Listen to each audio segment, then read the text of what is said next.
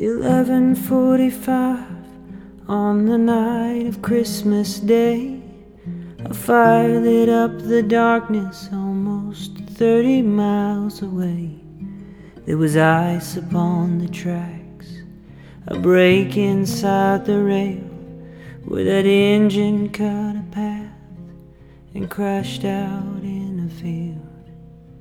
Trapped inside the rubble the smell of gasoline, every husband, child, and mother began to slowly weep. Some cried out to heaven, God, please save us from the flame, while some lay there in anguish and cursed that beat up train. But oh, oh none can know the day and time when death decides to come. If the last gift you receive is the next breath that you breathe, would you take that gift and treat it tenderly?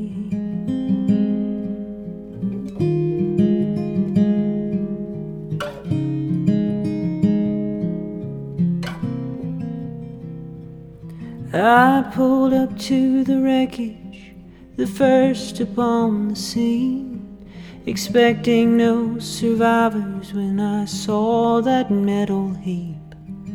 But what I found amazed me among that twisted steel. The story of a savior who drug them from that hell.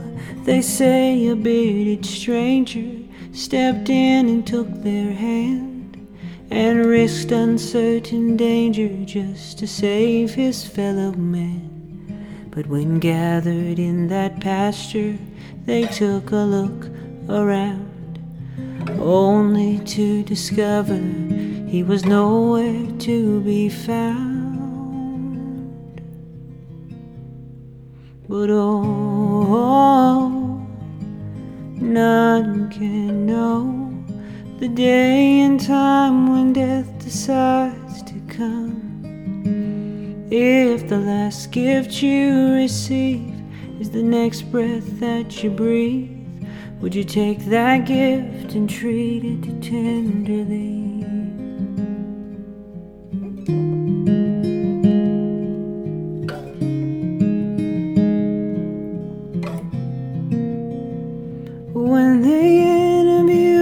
Survivors on the local nightly news, every single statement had the feel of deja vu. Then it finally hit me where I'd heard it all before. They had painted the picture of why Jesus Christ was born.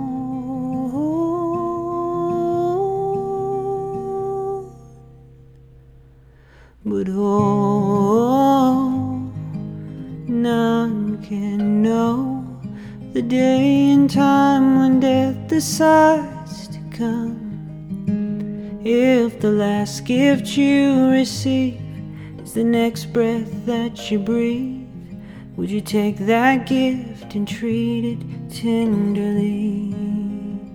If the last gift you receive is the next breath that you breathe.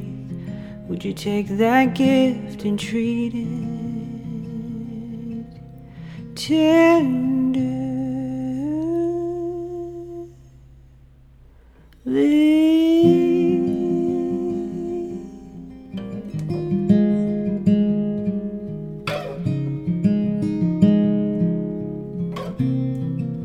tenderly.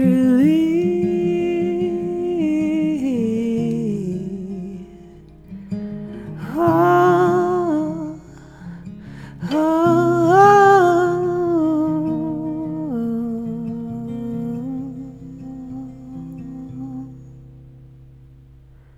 tender.